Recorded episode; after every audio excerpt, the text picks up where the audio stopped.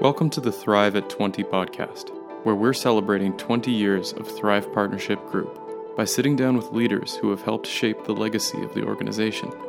Here's founder Rob Seguin in conversation with one of those leaders today.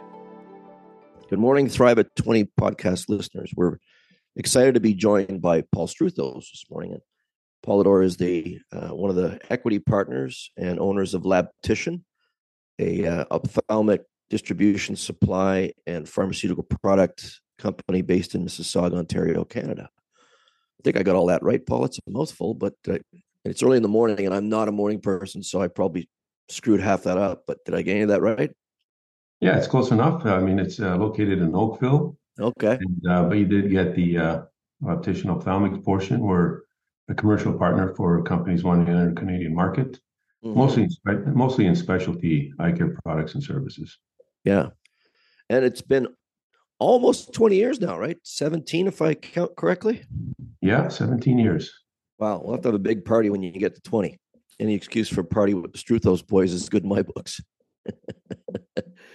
yeah. So you're there. Your your your brother's also involved in the business. Uh, a good friend of yours, Ray Dubé, well, a good mutual friend of ours, is involved uh, a little bit in the business. But your ha- hands are completely in the dough. So tell us a little bit about the business, Paul, and why you decided to leave the cozy confines of corporate life and uh, and have your own gig with some with some partners. Yeah, well, um, first of all, just uh, listen. Thanks for inviting me to be on this uh, series of discussions you're having. Um, very impressive. I listened to some of the previous podcasts. Obviously, a very impressive group of people. I just feel honored to be part of the process here. Um, also, thanks for um, inspiring me to reflect a little bit on where I am personally and in business. So it's been a really interesting exercise. Just saying, okay, if somebody would ask me a question about this, how would I respond? So yeah. thanks for that. Um, as far as the the business goes, you know, we've been in 17 years, and um, I decided to leave corporate, uh, which was uh, Allergan, um, when I was 45, and I had just come back from the U.S., just had gone through a divorce, and actually, um, you and I had a conversation when I came back, and that was kind of one of a turning point for me. And that you asked me what my priorities were. We did, you know, the wheel of life. I don't know if you recall that. Oh yes, I recall that. I think you, and I and Manny and a couple other people, some mutual friends from our Allergan days, were working on that together. And jeepers, I even remember us doing a little yoga retreat for a day. So yeah, yeah I, and I I do recall the the decision making process for you was fun but challenging at the time, right? You had a lot of options on the table, and uh, you took the big step, right, to go uh, build your own, well, buy and and expand a business that you had a lot of interest in. But why the choice at that time, Paul? Well, I think it came back to that discussion we had because you asked me what my priorities were, and uh, I said, you know, my kids are my priorities at this point because I was going, I knew I was going to be a single dad, and then uh, you basically challenged me and said, you know, uh, from everything you're doing, all your behaviors not indicate that that's the case. So I had a chance to go back and, and really reflect on that, and I said, you know, I know I can't accept any more expats assignments. You know, although I did want to get to Europe at one point, I said, you know, I can't do that. Uh, they're going to need my position here for, as a stepping stone for somebody else that they're going to be grooming. So I had two choices. Either one is let somebody else control my destiny, or you know, control my own. And um, serendipitously, at the same time, I was at a grocery store and bumped into the former owner of Labtician, who he and I had stayed in touch because he was uh, I was the chair of the ophthalmic sector of MEDEC MEDEC at the time, mm. and he was the treasurer of MEDEC. And so we interacted quite a bit. And in fact, when I was in the US, he would call me up and say, Hey, I'm thinking of doing this, I'm thinking of doing that. What are your thoughts? And uh, I just happened to bump into him at a grocery store and he said, Hey, why don't you uh, why don't you come work with me? And um, you know, I reflected on that. I said, I don't really want to work for a husband wife team because I, I just couldn't compete with Pillow Talk, right? So yeah. so I came back after six months. I said, Look, are you interested in and selling the business. And I saw the business as having a real good, strong base that would allow us to platform and grow from there. And um, so then, you know, I called uh, my brother Cleon, and he was uh, he was working for uh, uh, an Intramed, which was a medical education company at the time, and um, and then I called Ray, uh, my third partner, primarily to get his input on how you value a company and how do you know what you're paying for. And at that point, he kind of said, "Hey, why, why do you want to do this?" He said, "He said, do you want to do it for money or whatever?" I said, "No, you know what? I just want to build something. It's not about the money." And so he said, "If that's the case, then then would you like a third partner, more of a silent partner?" And that's how kind of all got got uh, put together and negotiated for about two years, and then uh, we finally took the leap. So that was kind of the the uh, the sequence of events that happened there. And did it immediately pay dividends, Paul, in the sense that you were able to um, have the right focus on on your family as you were negotiating and as you were making the transition? So, so did did you feel the benefits immediately of of being able to say, "Hey, I'm doing this because, you know, a I want the challenge and the opportunity, but b uh, rather than going to Europe and putting my family ties under pressure, they're going to be right here in Southern Ontario."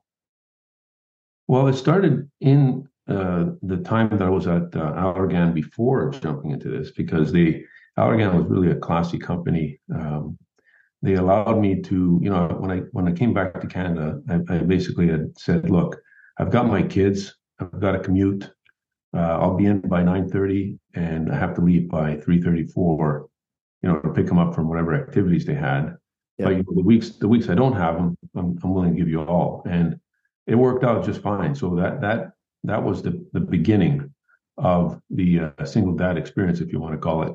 And then um, when I jumped into this business, it was local. My house was five minutes away, um, and I was controlling my own time, so I can control my own, you know, schedule mostly, uh, setting up meetings when I needed to, being able to, you know, uh, go to a meeting, then go to the kids' events and come back. So, uh, but it was tough. It was a tough struggle. It's not an easy task to do, particularly when you're heavily in debt, um, high risk. Um, you know, in fact, I remember having a conversation when I left uh, Allergan. Um, there was the president at the time that I announced I was going to be leaving, and uh, he thought I was crazy. He said, "You know, you're leaving all this money on the table with stock options, and you know, your your family and this, and it seems like heavy risk." And and then later on, he he said to me that um, uh, he wished he could do that move. So that was an interesting conversation. yeah, I'll bet. Yeah, but you know, Paul, your your uh, point there a second ago about having the kids close to where you were working and living, and being able to get to the events, get to the schools, get to the events in the evening. I I, I can relate to that because I think it's one of the things that this transition for me taught me too was as busy as having your own business is, at least you could control the calendar much better than the corporate calendar and not miss those important events and be able to uh, not compromise the most important thing in your life. So mm. good on you. And I know how extraordinarily busy it must have been for you to negotiate all of the details and then take over the business and realize there was a lot that you wanted to change. How did you prioritize the things that you could see because your experience and, and your brother Cleon's and Ray's, I'm sure you could see that as much as there was a good foundation in the ophthalmic space, where Labtician is today is almost unrecognizable compared to where it was, you know, almost 20 years ago when you first started kicking the tires with Labtician. So it must have been a little daunting to think, well, I know what I wanted to, be, to become. I remember you having very clear vision of being able to take technology from outside of Canada, especially in eye care, and bring it in. And here you are today doing exactly that in device, uh, even in the pharmaceutical environment and the OTC environment. So all of that ended up coming to fruition. But at the time, it was a little distributing manufacturing center. So, you know, you must have looked at it and said, "Gosh, where do I start?" It's like renovating a, a house where you've got you bought a foundation and you look at it and go, okay, I can see, I can see the big picture here, but it's a lot different than what I've got. So, where, what, where, where did you start and why? I guess is my question.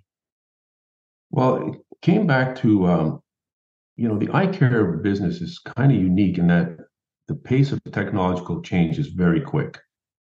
And you know, again, when you look at a practice, uh, an ophthalmology practice, or optometry practice, it's very capital intense you know, you'll get um, different piece of equipment, diagnostic equipment that comes out all the time. You have different devices that are going to be used. Um, and that kind of was inspirational to me because saying, you know, I always wanted to be at the forefront of things. And I, we also realized that um, Canada was a tough market to be in from a regulatory standpoint, from a pricing standpoint, from a lot of a lot of the challenges there. But we basically sat back and said, look, we need to be able to get products that the big companies would not bring into the country because they're not big enough in terms of revenue and size. Right. But that we felt can, can meet a need in the Canadian marketplace for certain patients. And so we did focus on that. Um, it, it, was a daunting task. I mean, you know, to, to say that you knew exactly where you're going to go when you started is not the case at all. In fact, you're scrambling and you're you're thinking of making your payments, your loan payments. Yeah. Uh, uh, I remember we had two loans. We had one from RBC and one from BDC, and the one from BDC, uh, you know, it was um, uh, 16%. So that's a big a big nut. Um, and we didn't want we wanted to maintain the equity in the in the business versus uh, get a lot of equity partners. So it was a daunting task. But eventually, what happens is you you kind of formulate a vision and kind of see where the future is going. And we knew we wanted to be a platform for other companies coming into the marketplace. And we knew we had the expertise. So, you know, we basically bet on ourselves. Yeah. I, you know, uh, Cleon had pharmaceutical experience and retail experience and, and, managed care experience. Ray had experience from a previous business in, in uh, building a 3PL uh, business and a direct to consumer and patient um, support programs. And you know, I had my experience with surgical business and ophthalmics, and you know, the pharmaceutical side as well. And so we kind of said, okay, let you know, you have to be a little bit opportunistic, but let's vet and get those specialty products that we think will serve a need. And we kind of stuck to that, and that's how we kind of built on the base. How did you find them, Paul? I mean, it's an interesting idea in theory, and I'm sure listeners are thinking, "Wow, that sounds like fun," but how do you actually find the products? Because I can imagine that it's one thing to go out to all the OEMs and the different uh, small shops and labs and worldwide who are tinkering in their basements and their garages or maybe in their corporate offices. It's another thing to decide well which ones uh, will have the kind of profile that fit our business and fit our model. It must have been like it's like I can just imagine walking into a, a huge area with all these fruit trees and all kinds of different fruit on the trees, and you got to figure out which one to go shake, and then does that fruit fit your market?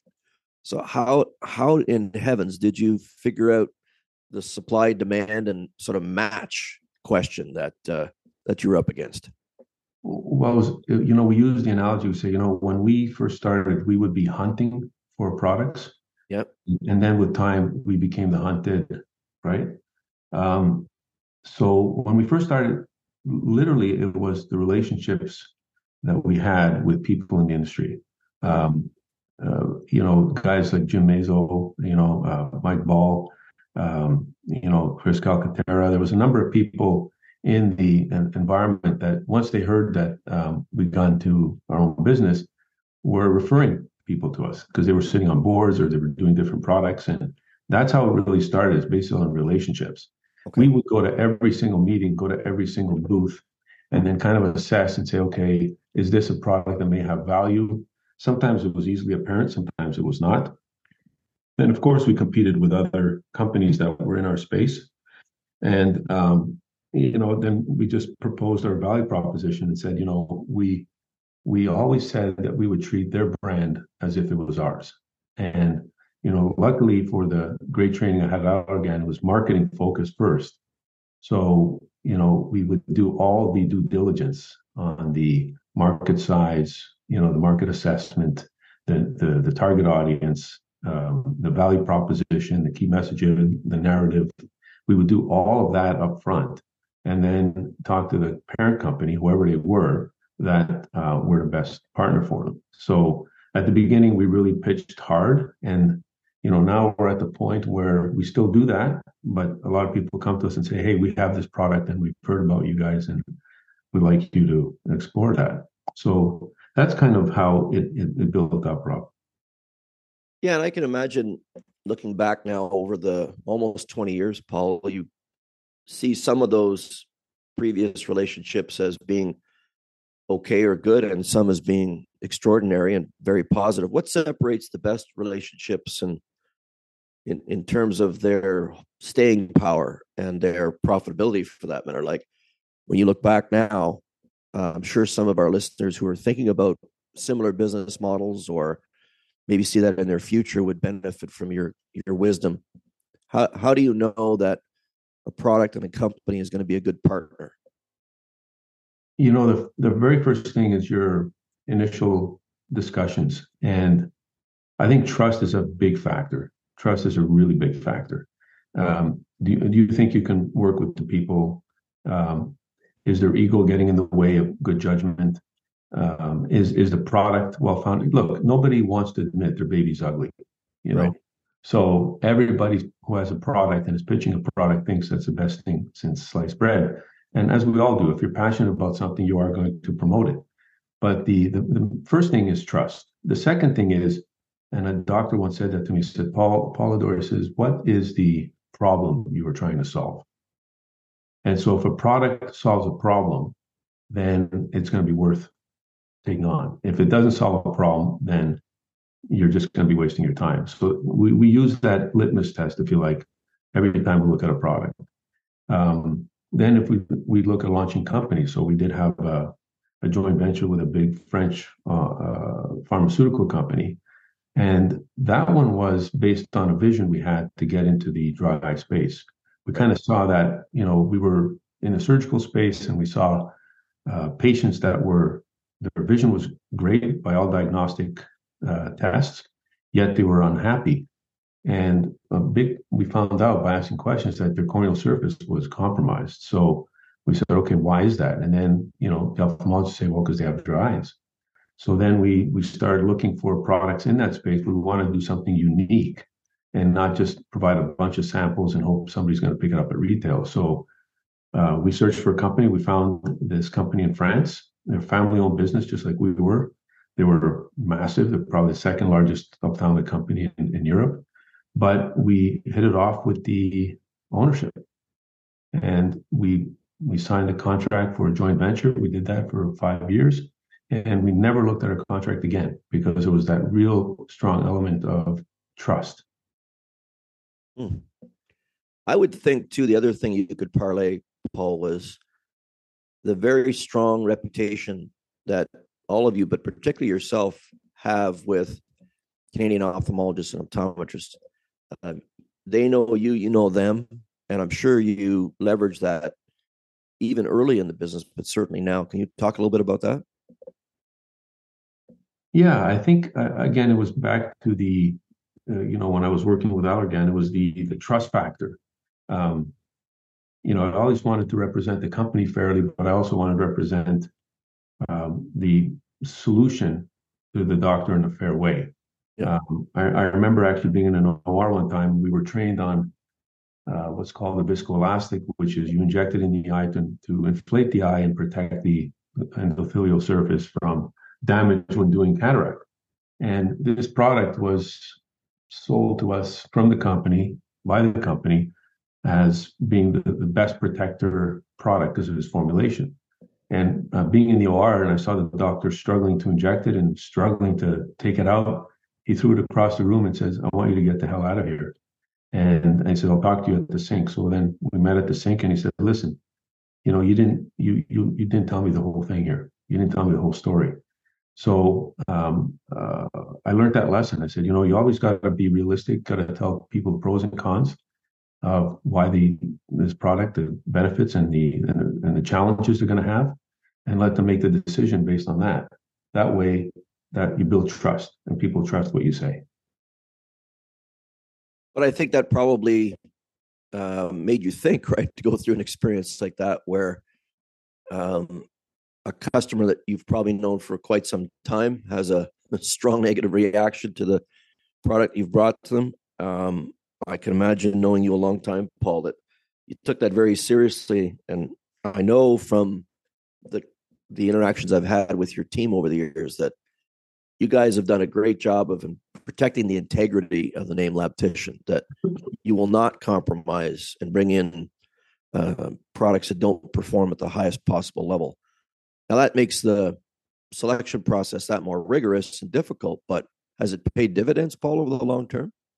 Oh, definitely. I mean, you know, you when you look at um, when you look at product, you said, well, as I mentioned, you, you want to solve a problem.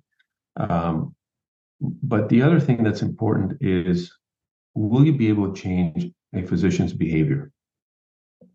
And I, I this to our sales force all the time. We're not in the business of selling, we're in the business of changing behavior. And that takes time. And uh, the better educated your sales force is, the more you'll be able to represent the benefits and allow the doctor to smoothly transition and change the behavior. So uh, the answer is yes, and that's kind of the approach we've taken, and and it's it's paid dividends for us. One of the things that I'm sure we both experienced in the in the time that we've had in the work environment, which is kind of a we're like pe- people have said about us, and we've said this to each other. We're like mother brothers from different mothers. We grew up about the same time. We're about the same age. We entered the corporate life about the same time, and then I had about a 20 year time in corporate, and now almost 20 years for you and uh, at the helm of Labtician. And of course, we're celebrating our 20th anniversary, which is why we're having this podcast. But would you say that it's also been your experience that what you thought you knew about business when you were in corporate uh, became much sharper in terms of its understanding and application once you owned your own shop? Like I've had this conversation with someone just the other day, and I would say that I'm. It's tested me far more having my own business than being paid fairly well to be in the pharmaceutical industry and learning on the go you know both of us have the right education to come in to the business world but it only really got us in the door and then it was just a, such a steep learning curve. And luckily allergan was a great training ground. It was one of the best the, at the time in the 80s and 90s to be able to build our skills and learn f- from being in the business world in, in the life science sector. But man it was taken to a whole different level when it was our money on the table and it was our business. It i don't know about you but it it really it was like getting a, an MBA without going for the MBA. Like as soon as I got into my own ownership structure and started trying to build it as an entrepreneur, I, I couldn't make mistakes because it wasn't on somebody else's dime; it was on mine. so if I made mistakes, I had to learn quickly. Would you say the same, Paul? That oh, Steel for and sure. and Ray got started, it really sharpened your saw in a hurry. For sure. I mean, the very first thing you find out is you don't have a safety net, and um, you know, you are by and large in, a, in, in the large companies, you you'll be responsible for a P&L, but you're not responsible for cash flow. You're not responsible for a balance sheet and your inventory levels, your payables, your receivables. So you put all that in the mix, and it really changes your perspective. Um, the, the the biggest thing that I learned is that um, every decision you make impacts every single person in the organization. Right. And and it's very, very critical to have a vision, share it, promote it, and inspire others to want to achieve it. And that was, you know, I don't think I was a very good leader until I actually left corporate and came to, you know, Labtician. You you realize how impactful everything you say, everything that comes out of your mouth, more importantly, every behavior exhibit. It's, Right. it's, it's huge, right? And uh, uh, Allergan, as you said, was, was I'm I'm very so very grateful for my experiences there. I've had great people to work with. It was a, a, a company based on eight players, always challenging each other, but it's still not the same as running your own shop, as you have just said. Paul, what would you say was the hardest lesson you had and have taken now with you as you've gone forward with Labtician? But where did you stub your toe the hardest as you got started? Um, a very hard lesson to learn is, um, you know, when you're struggling to make payments and thinking about, you know, your responsibility to X number of families. So it's not only the employees, but it's also their families, their kids, their spouses, and how they're dependent on you for their livelihood. Um, that that the decisions there are very critical. And so what you try to do is you try to chase every squirrel, right? You try to, okay, there's an opportunity here, opportunity there, opportunity here, opportunity there, and then you end up accomplishing nothing. Right. And so the big lesson for me was as hard as it is, you got to focus on one thing or two things and bring them to fruition before going and after something else. And as we we built the organization, um, you, you just have to ensure that each person has one or two things to do. And so you can achieve multiple things, but everybody's focused. They wake up, they go to sleep, they think about that one or one or two things. And that was a very important lesson for me because other than that, before that, we were chasing every opportunity, thinking that we're going to get one and, and so on and so forth. And but the real lesson is you only achieve that once you prioritize. Yeah. Now the opposite side of that coin, the question is, what are you most proud of?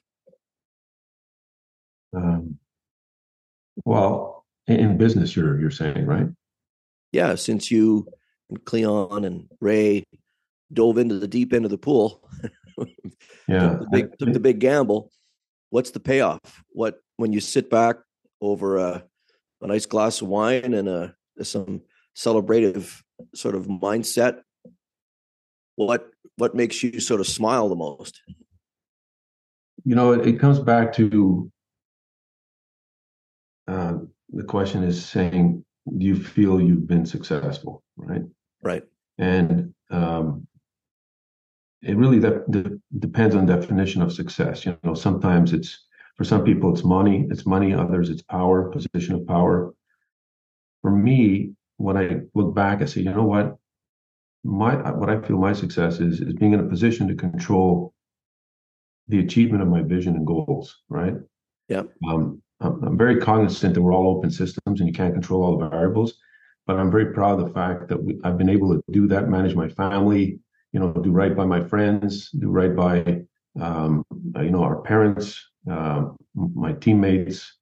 That is when I look back and say I'm, I'm, most proud of that because I've been able to balance these off all under my, you know, live and die with my choices and decisions. So that was probably the, the, the number one thing I would say is is I'm proud of. Yeah, that's a big deal, Paul because uh, there you were in your early 40s. Uh, as you say, you were you were transitioning not only back to Canada but uh, operating as a single dad. You put all your financial chips on the table with a couple of partners.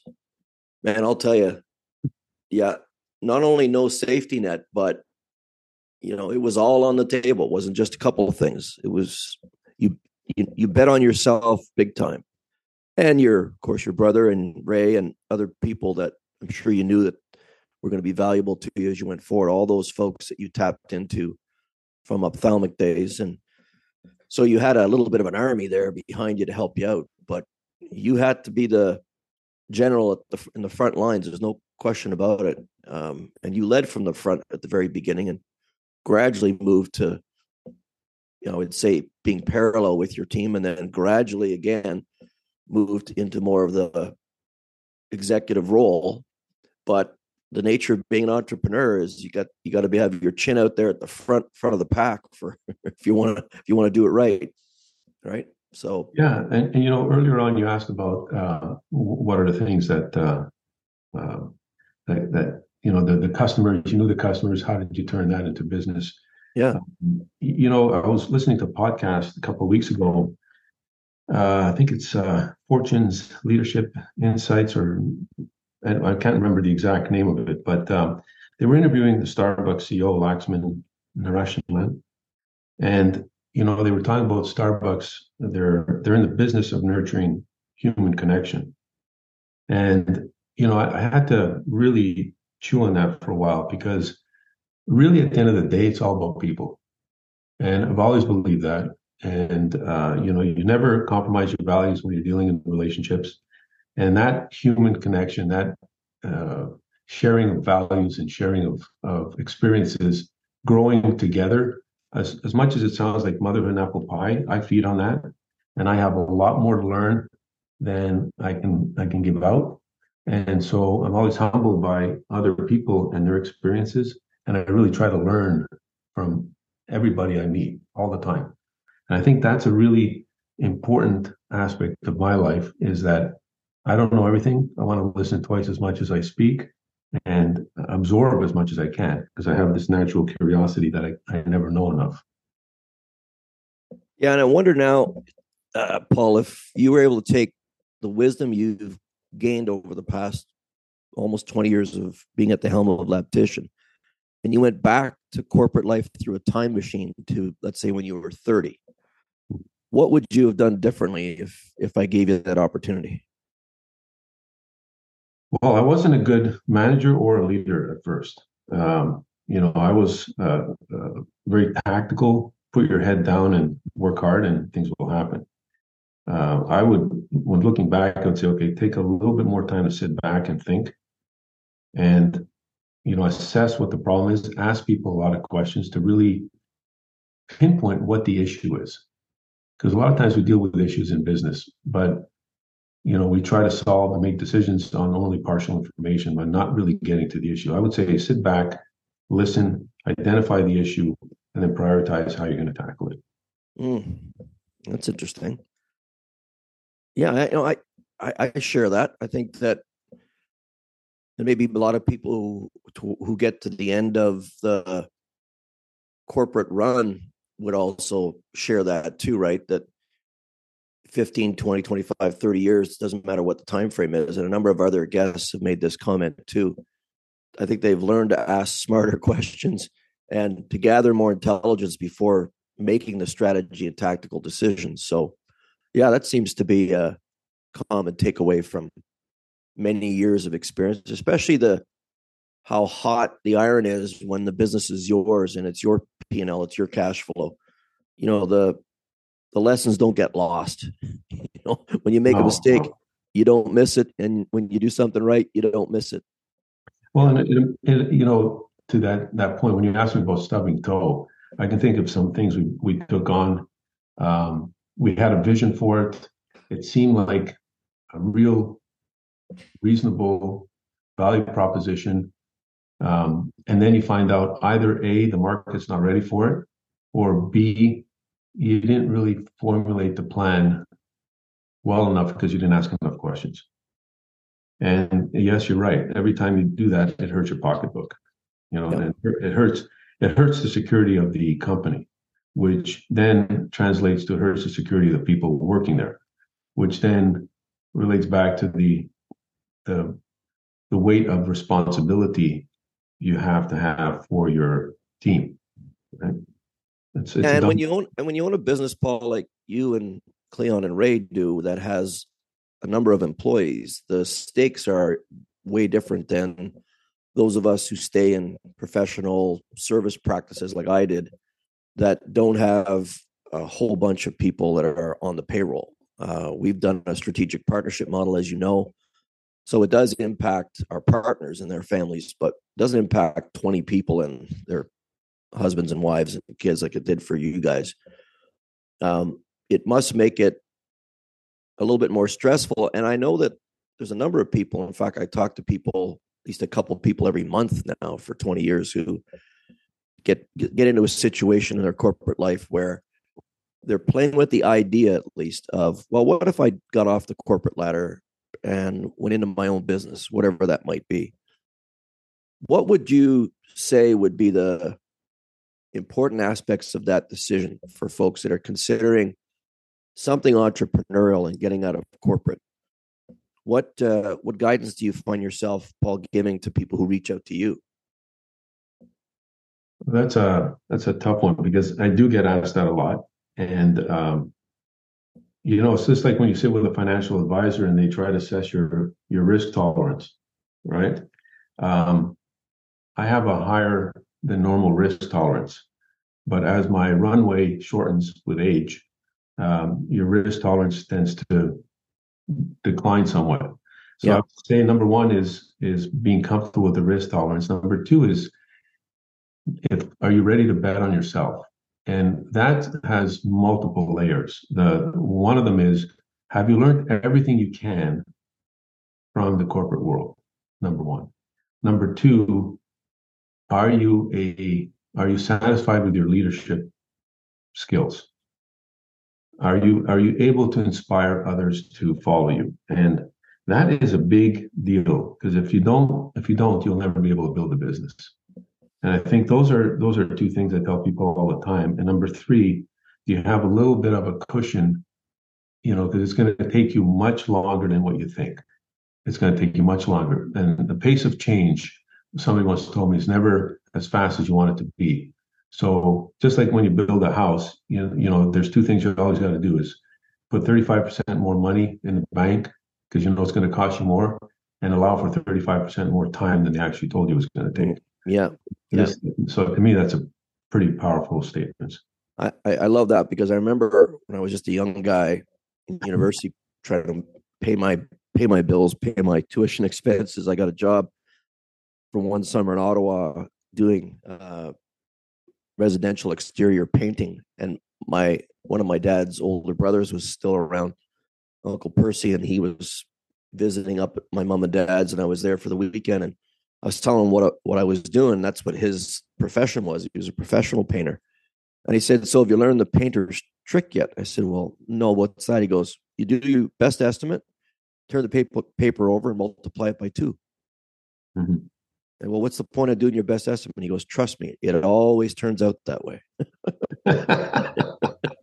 well, it's like when people ask me about divorce. I don't know why all of a sudden I become an authority on it, but a lot of people come to me and say, "Well, you've been through it. How do you how do you do it?" I said, "Well, it's very simple. You take your you take your assets, divide them by two. If you're happy with that number, and you're not, and you're unhappy, then get a divorce. If you're not, then figure out a way to make it work." yeah, but you're so right, Paul. About I think the key separator for the question whether somebody should do their own thing, have their own business. It's not about the skill set so much as the risk orientation. I've had countless people reach out to me from the learning and development field, for instance, and training fields, and and and say, "Well, you did it, Rob, and you know you've been at it for a few years. So, you know, do you think I could do it?"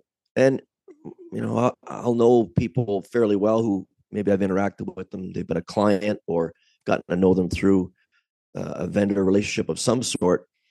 And I remember one guy in particular that I was speaking to, and he he had all of the technical skills. He could create the intellectual property. He could sell, which was unusual because a lot of training and development people aren't necessarily gifted at the selling component, right? That's probably one of the biggest separators from a skill perspective. He could actually sell his ideas.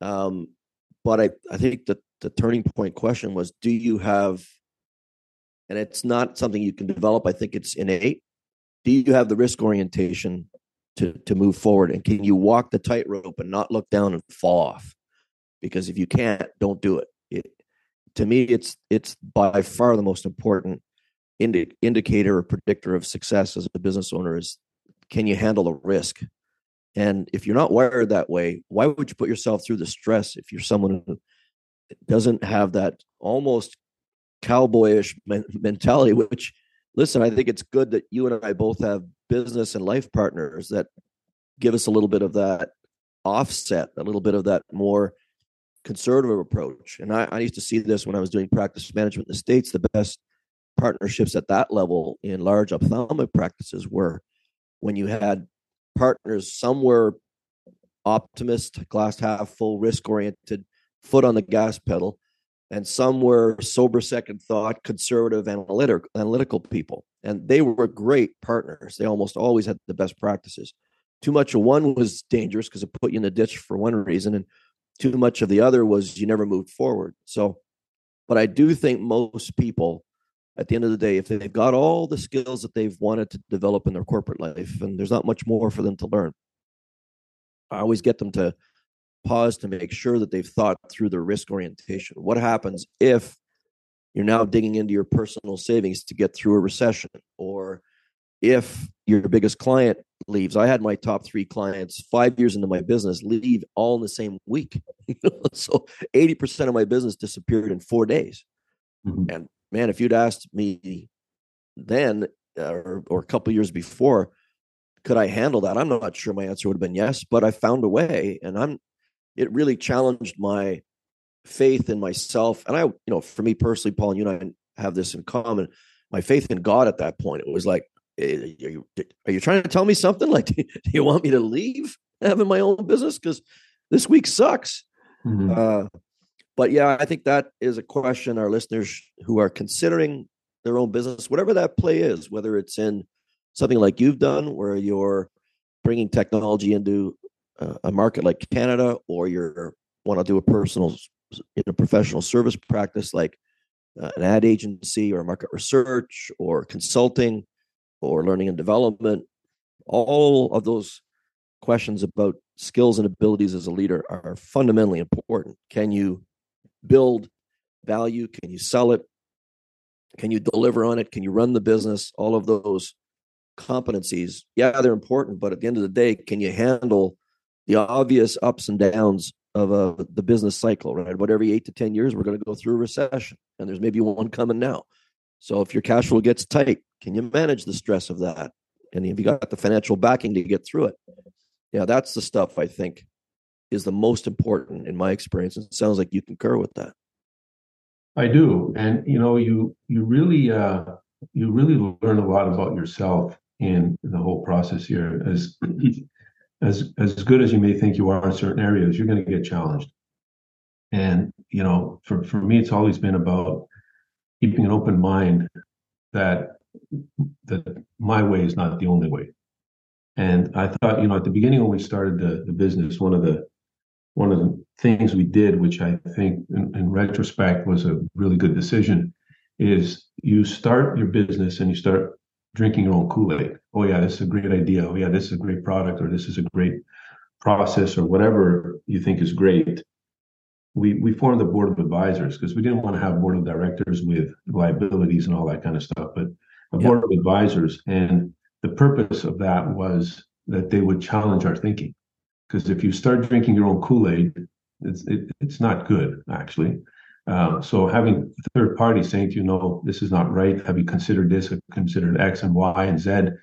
Uh, that did a uh, that had more value than we ever would have anticipated.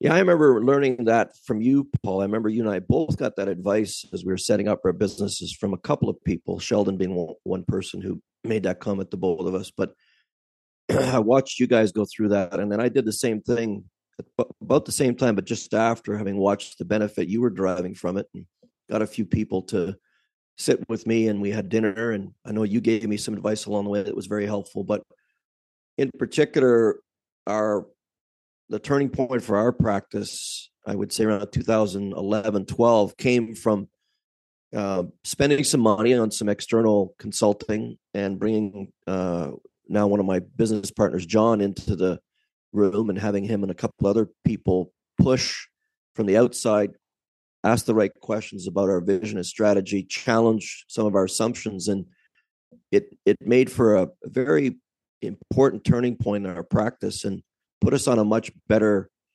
uh, path forward. I, I, I couldn't agree more that, and I've encouraged people to to do that exact thing in the last little while. I've had a couple of those conversations that even if you get off to a good start in your business, that's something that you'll miss from corporate life. The other voices, because to your point, you start getting in, in your own head. you know, yeah, and yeah. that's it's not always a great place to be. Well, and the other part, I, I, remember you and I had this conversation. I got I got to a point where um, I wasn't learning.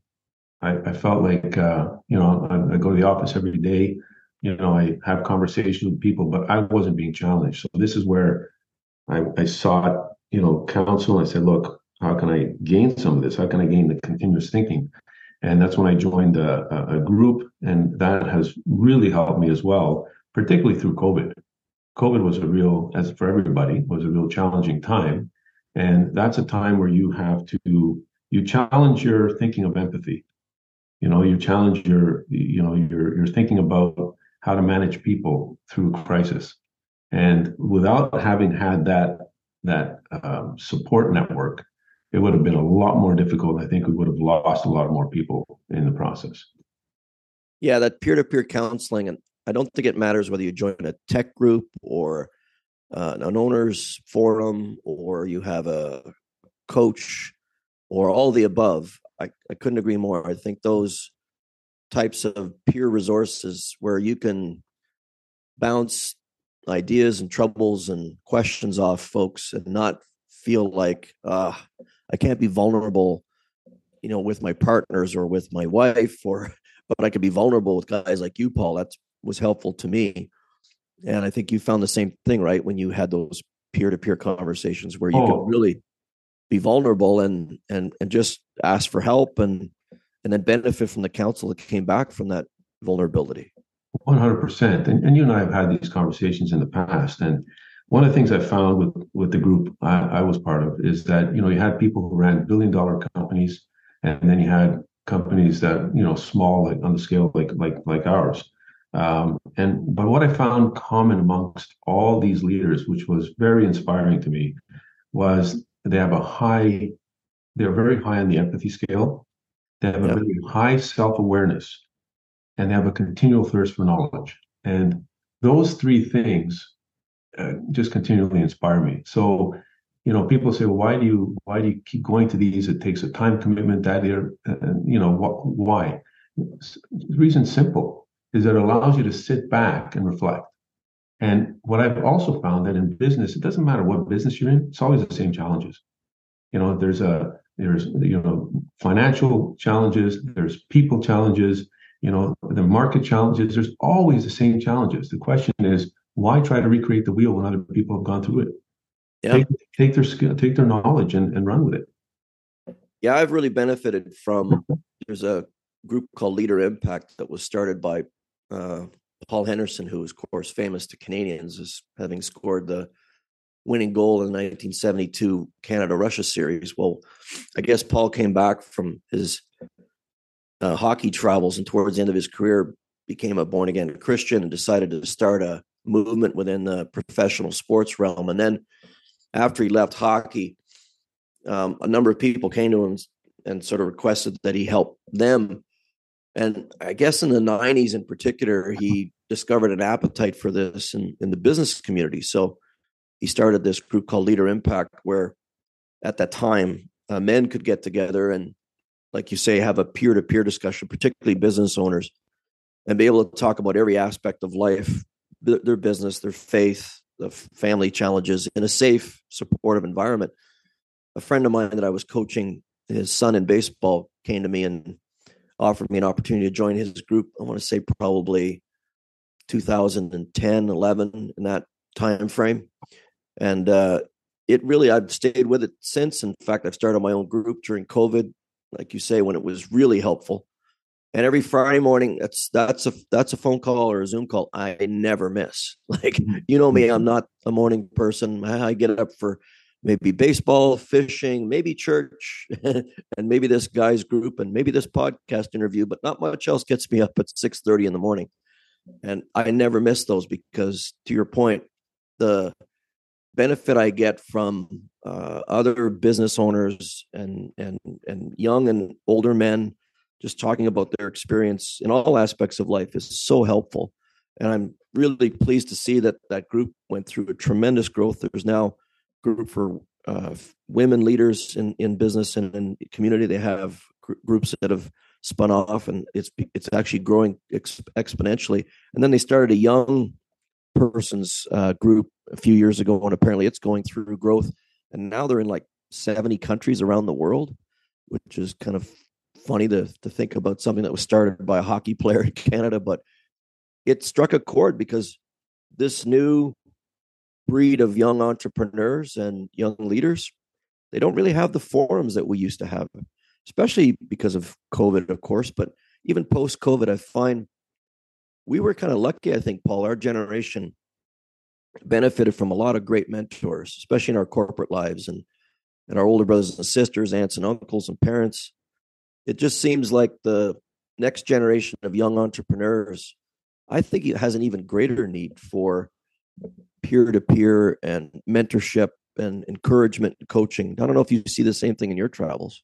I, I, I certainly do, and I think one of the uh, one of the things I notice about the up and coming generations is they don't have high visibility to failure.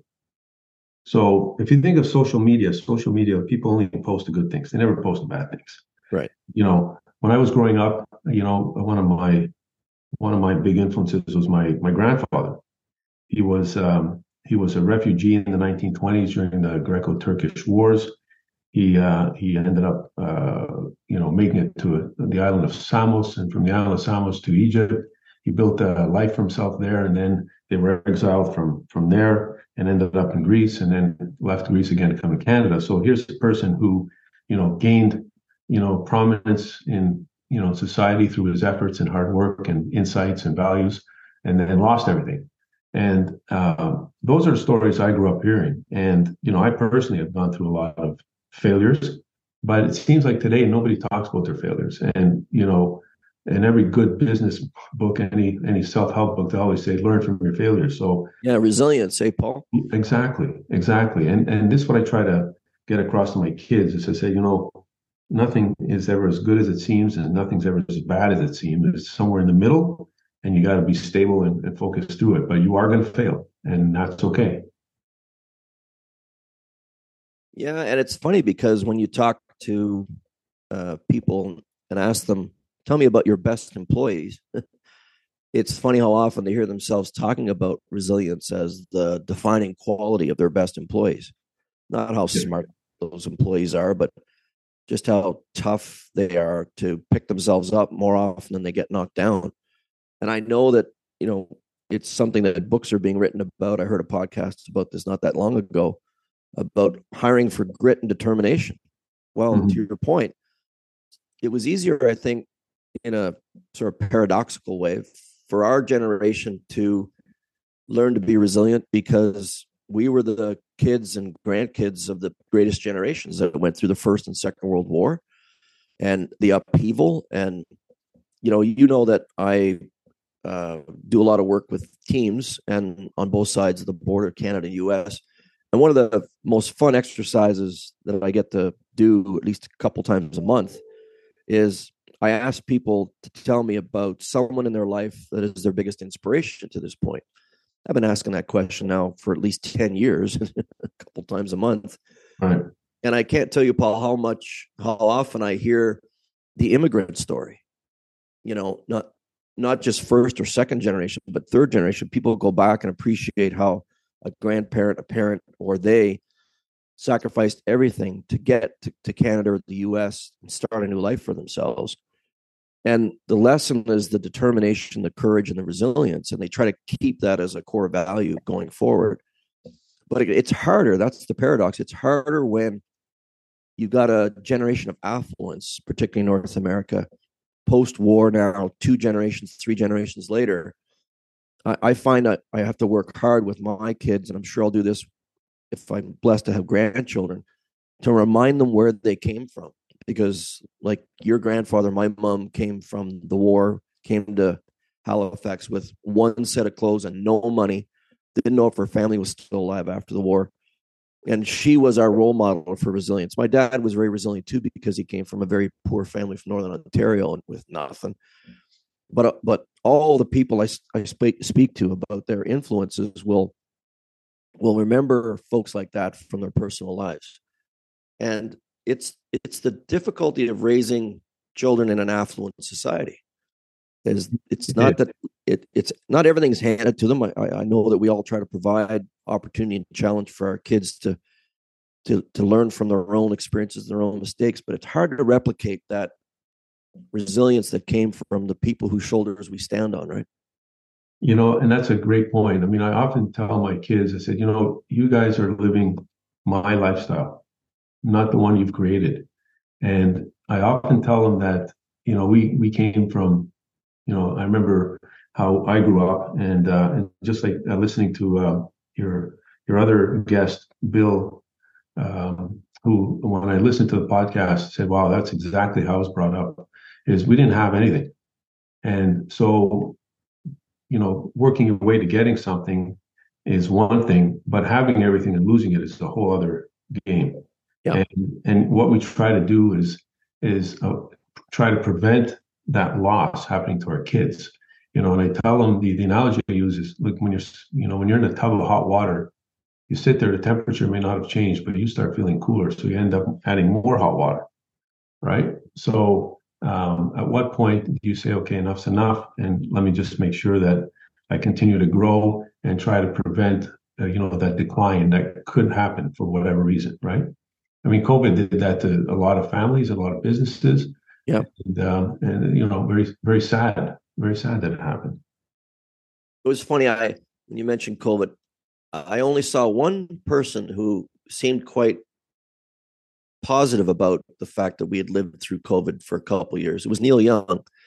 Um, there was some interview on television, and someone stuck a microphone in his face, and he looked genuinely enthusiastic about the fact that the whole world had been through a crisis together, and how much we we've all learned to come together as a, as brothers and sisters. And I thought, well, I don't know what you're smoking, Neil, but okay. But I listened carefully to what he was saying, and it was one of the well, I guess maybe the only silver lining of having a year and a half to two years of being shut in our houses is that we learn that hey, we're all just brothers and sisters on the same little ball spinning around the universe, and this sucks, and we'll get through it together. But it was an interesting point. but it is that it is that generational dilemma, right, Paul, that we see here uh, in 2023 is now, you know, 75 years after the end of the Second World War. It's it's it's reminding our, our our kids and the next wave of kids and the young leaders that were around that remember the shoulders you're standing on and and try to pick up and take those lessons forward with you. Don't leave them behind. Yeah. I agree with that. Yeah.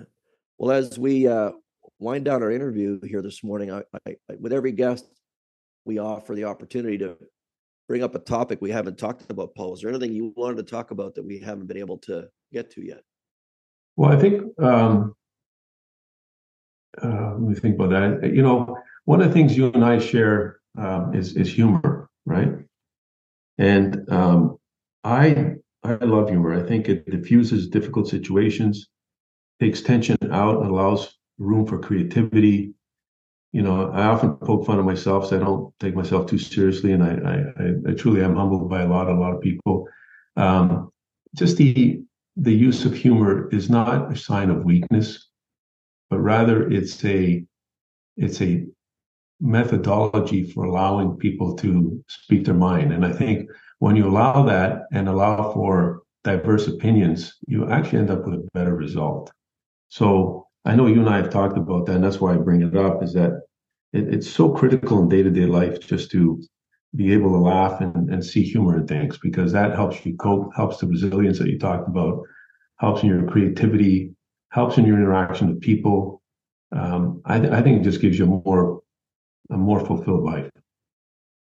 Yeah, it's funny you say that because as I sit here having this podcast interview with you, right above, uh, I've got a a few things on my wall. One of them is an old fashioned clock, a picture of my Challenger softball team that Chris and I work with, uh, a crucifix, and then above that is the word laugh. Mm-hmm. And uh, I look at it every once in a while, remind myself to have a laugh because, to your point, right? Why are we doing all this if not to have fun and enjoy uh, having our own businesses or uh, coaching a softball team or whatever it might be? and I I really enjoy people who like to have a laugh. You know, whether it's a laugh at a memory, a funny story, something that we see together or experience together. Laugh at themselves. I think to your point is probably one of the most endearing qualities. It shows the vulnerability that as a leader I think is so important because it says to people, "Hey, I can get real with Paul. I can, I can um, enjoy his company as a brother, not just as my boss." Type of thing. And you know, when you when you look at the news, you read the news, there is never anything good on the news. I mean, you know, so at the end of that, you're always a little bit depressed, and you say, "Well, let me. What's what? What can I find funny in there? Well, you know, where's the humor?" Um, and let let's see that if we can learn cope cope with that because it, it really is stressful day to day with the amount of information we're bombarded with daily.